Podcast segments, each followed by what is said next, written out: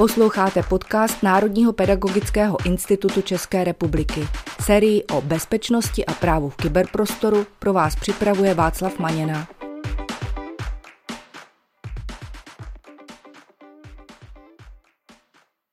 Vítám vás u dnešního dílu na téma psychologické aspekty výuky kybernetické bezpečnosti, který jsme pro vás připravili s Miriam Sedláčkovou.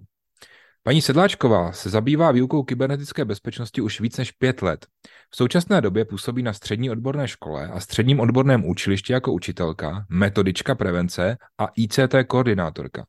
Jsem moc rád, že přijala pozvání do dnešního dílu, protože má spoustu praktických zkušeností. Paní Sedláčková, vítejte. Dobrý den. Já vím, že eh, za tím pozváním do dnešního podcastu byla taková historka přímo ze školy, kde pracujete. Můžete nám ji stručně popsat? Vlastně šlo o dotaz kolegyně, která sledovala všechny kipkásty, strašně se jí líbily, ale zaráželo ji, že lidi si to poslechli jako hm, tak já si to poslechnu a dál potom nic. Ta aplikace nebyla. A ona se mě ptala, jestli bych nedokázala nějak vymyslet na základě třeba zkušeností, proč vlastně lidi to berou jedním uchem tam, druhým uchem ven. Já už jsem říkal, že vy učíte na střední škole, ale vlastně to, co popisujete, tak já mám podobnou zkušenost třeba i z nižších stupňů. Takže eh, taková typická otázka, která často zaznívá, ale i třeba z řad laické veřejnosti, nemusí to být vždycky jenom učitele, tak je, proč se vůbec tou bezpečností máme zabývat? Jako k čemu mi to bude? A eh, vím, že taková moje zkušenost je, že to lidi jako zlehčují. Já tady vždycky, když se k tomu dostanu, tak kladu tomu člověku tři otázky. První otázka, co se stane, když mě srazí auto? Druhá otázka, co vnímám, když se dotknu horkých kamen? A třetí otázka, co vnímám, když mi heknou mobil? A myslím, že v tomhle okamžiku je to zřejmé. Když mě srazí auto, tak to bolí. Všichni známe někoho, koho auto srazilo. Známe lidi, kteří chodí o berlích, kteří jsou invalidní. Když se dotknu horkých kamen, tak to bolí taky a většinou to zjistím už co by malé miminko a je to nepříjemné a je to au a zůstanou mi jizvy, pokud jsem teda hodně neopatrná, ale když mi heknu mobil, tak se mi nestane vůbec nic. Fyzicky nevnímám nic. Vnímám potom později možná, že nemám peníze a tady právě si myslím, že je ten problém, protože já osobně neznám nikoho, komu by hekli mobil on by o ty peníze přišel. A myslím, že většina lidí, s kterými mluvím, nejméně při nejmenším mý žáci, kterým teda ještě není 18, u sebe nemají takové částky peněz ani přes ten mobil, aby je to fyzicky bolelo. Jinými slovy, zdánlivě z pohledu toho člověka se vůbec nic neděje, když ti zásady nedodrží. A tam vidím tu největší eh, nepříjemnost nebo ten největší problém, proč my si kybernetickou bezpečnost poslechneme, pokýváme hlavou a dál si děláme věci po svém. To je pravda. Já často slychám takovou tu větu, no, tak ať se ten hacker klidně podívá do toho mýho mobilu, teď já tam mám jenom fotky v úvozovkách, jenom fotky třeba dětí nebo fotky koťat. Přitom my v těch mobilních telefonech, když už jsme na to narazili, máme často, jak říká Pavel Matějček, daleko víc citlivých osobních údajů, než třeba máme v počítači. Stačí si jenom uvědomit, že máme přístup do bankovnictví, že tam máme spoustu, kolikrát i velice citlivých fotografií, možná si tam dokonce skenujeme třeba nějaké různé lékařské zprávy a tak dále, máme tam přístup k pracovnímu mailu. Takže přesto přeze všechno to spoustu lidí pořád zlehčuje. Není to třeba proto, že je to pro ně pořád něco jako tak strašně imaginárního? Tady na tohle já vždycky strašně ráda lidem doporučuji, aby si přečetli knížku Rika Francise, jmenuje se Vysoké sásky a je to detektivní příběh o tom, jak syn majitele obrovské tiskařské firmy vydavatelství známých novin prosázel svoje akcie v koníčkách. A když se ho potom ptali, prosím tě, jak se mohl tolik sázet, tak on říká, že to nebyly peníze, to byly jenom čísla na papíře. Co pak papírek může někomu ublížit? A to je vlastně ta psychologie. My nejsme schopni eh, v současné době, neznám nikoho, kdo by to uměl, možná někdo od kriminálky, ale z běžných lidí ne, si uvědomit, že ten svět, který mám za sklem toho mobilu, je vlastně odraz reality. Nebo že je spjatý s tou realitou. Pořád odděluju, tohle je virtuální, tohle je reálné ale v dnešní době tam ta hranice prostě není. Na to jsem přesně narážel, protože mám pocit, že děti nebo mladí lidé si obecně zvykají, že v různých třeba počítačových hrách si mohou něco koupit za takzvané mikroplatby nebo za nějaké prostě opravdu maličké částky a že si kolikrát ani jako neuvědomujeme, jaký to má vlastně dopad v tom našem fyzickém nebo reálném světě. Nejenom děti, ale hodně dospělých lidí říká, že jich se to netýká, že jim se to zkrátka jakoby vyhne, že oni nebudou ti, na které se ten hacker zaměří, protože nejspíš je to způsobené tím, že ti lidé zkrátka mají představu, že ten hacker se zaměřuje na nějakého konkrétního třeba člověka a neuvědomují si, že spoustu těch útoků je na základě nějakých, já říkám, kobercových náletů nebo nějakých takových plošných zásahů, které většinou dělají roboti. To jsou takové ty typické věty. Mně se to nemůže stát a co by tady kdo hledal. Taky ráda říkám, že když mi někdo odcizí mobil, tak mi může objednat granule pro kočky, ale už nezaplatit. Ale je to hlavně tím, že já v tom mobilu nemám žádným aktivním bankovnictví. Nicméně si myslím, že kdyby si dal práci, takže by se do té banky dostal. A ten mobil si hodně dobře hlídám a mám ho teda chráněný biometrikou. Eh, tady v podstatě takový ten pocit té nezranitelnosti. Já jsem na to narazila poměrně tvrději, Kdysi, už je to delší dobu, byla v Brně spáchaná poměrně dost brutální vražda, protože jsem učila v Brně, tak asi půl roku potom jsem dávala žákům, zkoušeli jsme psát texty na základě internetu a dávala jsem žákům tři možnosti, co můžou psát. Buď reportáž o té vraždě, nebo teda v nějaký povídání o minerálech a jejich a vlivu úplňku na drahé kameny, anebo nějaký cestopis. Ke všemu dostali materiály a ta vražda začínala vlastně policejní svodkou. Tím, co je venku, co dává policie, takový ty kratoučky zprávy. Oni se na to všichni vrhli, pak od toho všichni odešli a ve finále z 60 žáků mi tu zprávu dali jenom dva na tohle téma. Všichni ostatní psali minerály většinou. Já jsem se jich potom ptala vlastně proč. A ta odpověď zněla, paní učitelko, ta holka opravdu umřela a nám to došlo až teď. To se stalo začátkem března a jim v červnu došlo, že to děvče je po smrti přestože všichni to viděli v televizi. Někteří dokonce reálně viděli to pátrání, protože tehdy to byl docela masakr, vědělo to celý Brno, co se děje. A prostě ty žáci to brali jako, že ono je to virtuální, ono je to hra, nás se to nemůže dotknout. A teprve až, ten, až pominul ten první šok a s tím dlouhým odstupem si najednou uvědomili, co se stalo. Čili první věc je takový ten pocit, mně se to netýká, já se o tom nebudu bavit a nebudu se teda ani chránit. Vydáme to často třeba u šikany, kde je to takzvaná mlčící většina, která je sticha. Druhý pocit je, mně se přece nic zastane, protože já žádné cenosti nemám. Upřímně, kdyby mě někdo odcizil mobil a projel jenom kontakty, tak uh, nemůžu říct, že bych tam měl něco extra ceného, ale jako metodická prevence tam mám policii, mám tam samozřejmě nějaký uh, psychologii, Mám tam samozřejmě nějaký vyšší činitele, mám tam prostě zástupce zřizovatele a tak dále. A to všechno jsou lidi, kteří nejsou veřejně dostupní. Jo, často mám i jejich soukromí čísla, které nejsou dostupní. Prostě byl by to průšvih. A skoro každý z nás má v mobilu někoho, o kom nestojí, aby se o něm vědělo, nebo aby mohl zavolat úplně každý, kdo náhodně prostě si jako poradí. Nehledě na to, že opravdu často ti učitelé tam mají záznamy nebo data, která se týkají jejich práce a jejich práce jsou samozřejmě žáci, takže tam v těch mobilech, pokud mám třeba um, nainstalovanou aplikaci bakaláři nebo nějakého takového klienta, tak uh, když bych neměl ten mobil zabezpečený, tak se někdo může dostat třeba k pracovnímu mailu, ale i k těmhle dalším informačním systémům a tam už končí veškerá legrace a víme, že realita je taková, že na těch školách nemají učitelé služební mobily zvlášť, ale že tyhle ty věci mají zkrátka nainstalované ve svých soukromých zařízeních. Přistupují k nim ze svých soukromých mobilů, Možná, že i do těchto systémů se docela často hlásí eh, doma z počítačů, o kterých vlastně také nic nevíme, protože ten ajťák nad tím jako nemá kontrolu. A já se často setkávám, eh, jak jezdím po různých učitelských setkáních s tím, že když se třeba v tom publiku zeptám, kolik lidí má zabezpečený mobil, aspoň třeba na nějaké gesto nebo na nějaký PIN, tak eh, je to zhruba polovina, která nemá. A to už třeba je situace za poslední, bych řekl, dva roky. A to nemluvím o učitelkách třeba v mateřských školách, které vlastně na těch mobilech pracují s fotografiemi, které veškerou tu agendu takovou, co dělají s těmi dětmi, tak vlastně dneska mají na mobilním telefonu, protože nejlepší foťák je takový, který máte při ruce, což je dneska na tom mobilním telefonu. Ty učitelky jsou velice šikovné, dokáží tu fotku rovnou upravit, dát třeba na nějaké sociální sítě. No a to už je zase další věc. Na tom mobilu máme třeba přístup k těm sociálním sítím. Takže velice souhlasím s vámi ohledně toho, že to neustále ti učitelé, ale nejen učitelé samozřejmě, zlehčují. Setkáváte se taky s tím, že třeba kolegyně a kolegové půjčují svoje mobily dětem? Setkávám se s tím a řečenou upřímně z toho docela rostu.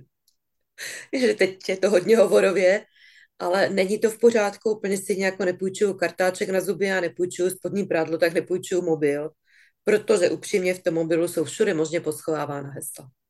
A taková to krásné prostě úsloví, které se už v Čechách vžilo, se slem zacházím jako se spodním prádlem. Nikde ho nevystavuju, nikomu ho nepůjčuju a nenechávám ho volně ležet na stole. Ale v tom mobilu prostě volně je, to se nedá nic dělat. My jsme se heslům věnovali už moc krát v předchozích dílech a pořád se setkáváme v reálu s tou praxí, že třeba hesla do nějakých eh, Wi-Fi školních, nebo ale i kolikrát do různých systémů, které se v té škole používají, mají třeba kolegové napsané někde na papírku nebo v kalendáři. Máte podobnou zkušenost? To je naprosto běžná záležitost, že prostě lidi mají hesla na papírcích, že je mají na nástěnkách, že je řeknou žákům, protože se zrovna zapomněli někde přihlásit nebo odhlásit. Jinými slovy, ta školní síť by měla být zabezpečena tak, aby v případě, že ten žák se dostane kam nemá, tak se vždycky dostal jenom k nějaké určité malé části. Dneska bakaláři, edukit a podobně, tak jak jste zmiňoval, jsou většinou v cloudu. To znamená, že pokud mám dobře napsanou smlouvu s tou firmou, tak samozřejmě zneužití hesla mi to nezabrání. Nezabrání to, aby ten žák změnil známky u konkrétního učitele, ale mám přístup k logům a můžu zjistit, kdy se to stalo a kam co změnil. Ale neměla bych přijít úplně o data jako taková. Ta jsou uložena někde jinde a pod dozorem někoho jiného. S tím podle mého názoru souvisí další velká kapitola nebo problém, eh, který já třeba vnímám u dětí, že eh, oni si zkrátka neuvědomují, že když někdo získá jejich přihlašovací údaje třeba do hry nebo do nějakého systému školního, takže vlastně jim může ukrást identitu nebo že může pod tím jejich účtem něco vytvořit. A často se setkávám s tím, že ty děti jako tím, že to nechápou, tak že vlastně dobrovolně ta hesla sdílí. Dá ho třeba kamarádovi, řekne, tak se tady přihláš, jo, nebo já nevím, eh, udělej za mě tohle. Máte podobnou zkušenost třeba i s dospělými? Je to i s dospělými naprosto stejné a vždycky, když eh, přednáším i teda pro dospělé, tak vždycky říkám, nikdy nedávej kamarádce heslo, je to kamarádka do té doby, než ji přebereš chlapa. Pak už je to jenom ženská neuvěřitelně naštvaná ještě navíc má tvoje hesla úplně odevšud. No prostě ty vztahy se strašně rychle mění, kdo byl dneska kamarád, může být zítra nepřítel a obráceně. A zásadně prostě moje heslo je moje soukromí, nikomu ho nedávám, nikde se s ním nechlubím, neukazuju, jak já mám úžasný heslo. Ale zase je zapotřebí si uvědomit jednu věc. Vy jste mluvil o malých dětech. Já bych měla jako rodič, protože to škola úplně udělat nemůže, nemůžeme do soukromí, dbát na to, aby ty děti se pohybovaly jenom na té úrovni, které skutečně rozumí. Jo, to znamená, abych nepřeceňovala jejich myšlenkové schopnosti, ten jejich rozumový aparát. A nemyslela si, že třeba děti, nevím, v mateřské školce dokáže odhadnout, co je násilný trestný čin a co je ještě pohádka nebo příběh. Jo, bude-li vidět hranou pohádku, tak ty figury se tam běžně zabíjí, mlátí mečem, sekají si hlavy. A nemůžu si myslet, že to dítě to pozná, když potom uvidí vlastně eh, na tom tež internetu, na tom tež YouTube skutečně záznam nějaké vraždy, která se opravdu stala, takže rozezná, co je co. Tím je to podobné. Prostě pokud to dítě nemá rozumový aparát a nemá ponětí o trestu, o trestním zákonníku a tak dál, tak mu odcizení hesla nebo věnování hesla někomu nepřipadá jako cokoliv závažného. A vy už jste mluvila o tom odcizení hesla. Jak se vlastně nejčastěji kradou hesla? No, úplně nejčastěji se krajou, takže si o ně řeknu, to znamená na základě sociálního inženýrství. Pochopitelně děti tomu neříkají sociální inženýrství, jo. dej mi heslo, nedám, dej, nedám. Ty seš blbý ještě ale dej mi heslo. A mám ho. Já jsem kdysi objížděla školy s takovou fintou, mám teda tričko, který má kocoura, měsíc, jo, takový čarodějnický vyloženě, přesto jsem měla černý setr, takže nebylo vidět. Přišla přestávka, vykládali jsme si sociální inženýrství, já jsem to zhodila, říkám, víte co, trošku se odreagujeme, já to umím bezvadně s kivadlem, můžu vám věštit budoucnost, ale potřebuju k tomu na internet. Jestli si myslíte, že mi někdo nedal heslo v momentě, kdy mě viděl v tom čarodějnickém a s tím kivadlem, tak se pletete, dostala jsem ho skoro po každé. A myslíte, že je to opravdu jenom tím, že ti lidé zkrátka to nepovažují za něco nebezpečného, nebo že nechápou prostě důsledky? Nebo jsou ještě nějaké jiné důvody, proč se lidi neozvou, nebrání se? Já vám něco poradím. Napište si číslo 90. A pak si řekněte, co byste si za 90 korun uměl koupit. To není složitý. Vím, že mě to vydá na ně menší oběd, už s tím nemůžu do McDonalda, protože tam už mi nic neprodají za tyhle peníze. Tak a teď si pod to napište číslo 9 miliard. Co byste si za ně mohl koupit? Víte? Nevíte. To druhé je jenom kupa čísílek. No a heslo je jenom kupa písmenek. Já si ho neumím transponovat do té reality a neumím si říct, za tímhle heslem je můj bankovní účet. Jo, za tímhle heslem je cokoliv dalšího. Takže pro mě v podstatě to heslo není to tež jako fyzický klíč. Ve skutečnosti je, jistě, je to přesně ekvivalent klíčů, který taky nikomu nepůjčuju, ale psychicky, psychologicky tam prostě platí tady tahle ta zábrana. Je to jakýsi zhluk znaku, pod kterým si nic konkrétního nepředstavím. Myslím si, že jste to trefila naprosto přesně. Mohu potvrdit, že opravdu většina učitelů to takhle vůbec nevnímá. Já jsem nedávno byl na nějaké akci, kde jsem měl přednášet, bylo to setkání učitelů a tam bylo, že každý z nás má mít notebook s nějakou prezentací, tak já jsem ten notebook s tou prezentací měl a teď tam eh, po mně byla eh, učitelka, úplně byla jako skvělá, jo, lidsky nemám vůbec co jako vytknout, ale ona zkrátka ten notebook neměla a měla jenom flešku s tou prezentací a hnedka se spala na ten můj notebook, strkala tam tu flešku a byla to taková jako velice nepříjemná situace, ale bylo vidět, že ona si absolutně neuvědomuje, jaký bezpečnostní riziko mě tímhle tím třeba vzniká, když ona mi tam strká do mojeho notebooku flešku. Takže myslím si, že v tomhle oboru nebo v téhle oblasti nás čeká ještě strašně moc osvěty. Když ale to dítě už naletí nějakému podvodníkovi, nebo to opravdu třeba v dobré víře někde sdílí, tak eh, co s tím? V první řadě zvážit, jaká vznikla škoda. V druhé řadě pořídit důkazy, to znamená print screeny obrazovek, zálohu komunikace, archivy, pokud to umím. V žádném případě dítěti nenadávat. Dítě nechat naprosto v klidu, říct mu, že si o tom promluvíme, odebrat se někam to vydechat klidně na procházku, ale vždycky je tam jedna podstatná věc. Proti tomu dítěti, který je poměrně neskušený, má 15, 16, 18 let zkušeností v mém případě. V případě učitelů na základce 5 nebo 6 let stojí člověk, který může být třeba 50 a podvádí a okrádá lidi celý život. To znamená, on je profesionál. Určitě vás nikoho nenapadne dát dítě na brusle postavit proti němu Ondřeje Nepelu a říct tak a teďka uděláš to, co on a uděláš to lepší než on. Tam je každému jasný, že je to nesmysl, že to dítě toho není schopný. Ale pokud stojí proti protřelému počítačovému podvodníkovi, tak je v úplně stejné situaci jako na tom ledě. Ono se učí brusit, když to on švihá piruety prostě na celorepublikové úrovni. Jinými slovy, to dítě za to nemůže. Možná porušilo něco, ale bylo k tomu cíleně vedeno, aby to porušilo. Jo, bylo přesvědčeno, aby to porušilo. Takže nikdy tomu dítěti nenadávám. Nikdy mu neříkám a teď půjdu na policii a oni ti to sečtou, protože jsi neposlouchal. Co to dítě udělá? Všechno smaže. Tím pádem jste bez důkazů, bez možností a dítě už vám do smrti nebude věřit. Protože vy jste chtěli, aby mu něco sečetli, o čem ono vlastně nevědělo nebo co udělalo jakoby v dobré víře. Nebo třeba i vědělo, že dělá něco, co nemá. Ale myslelo si, že se na to nepřijde. Neznám skoro nikoho, kdo by v životě nelhal, kdo by se v životě nenamazal, kdo by neskusil, co se stane, když ukradne lízátko v těch pěti, šesti letech. Spousta dětí to zkouší, aniž by si uvědomovala, že skutečně kradou, prostě zkusit, no tak to dám do kapsy a co bude. A doma pak s brekem přijdou za maminkou, mami, já jsem kradl, co mám dělat. Jo, tež, tak jak ta maminka prostě tu dítě nezabije a neotáhne ho do nejbližšího pasťáku a neskusí ho tam nekat, ale vysvětlí mu, že se to nesmí a půjdu spolu lízátko vrátit, tak úplně stejně postupovali v tom počítačovém světě.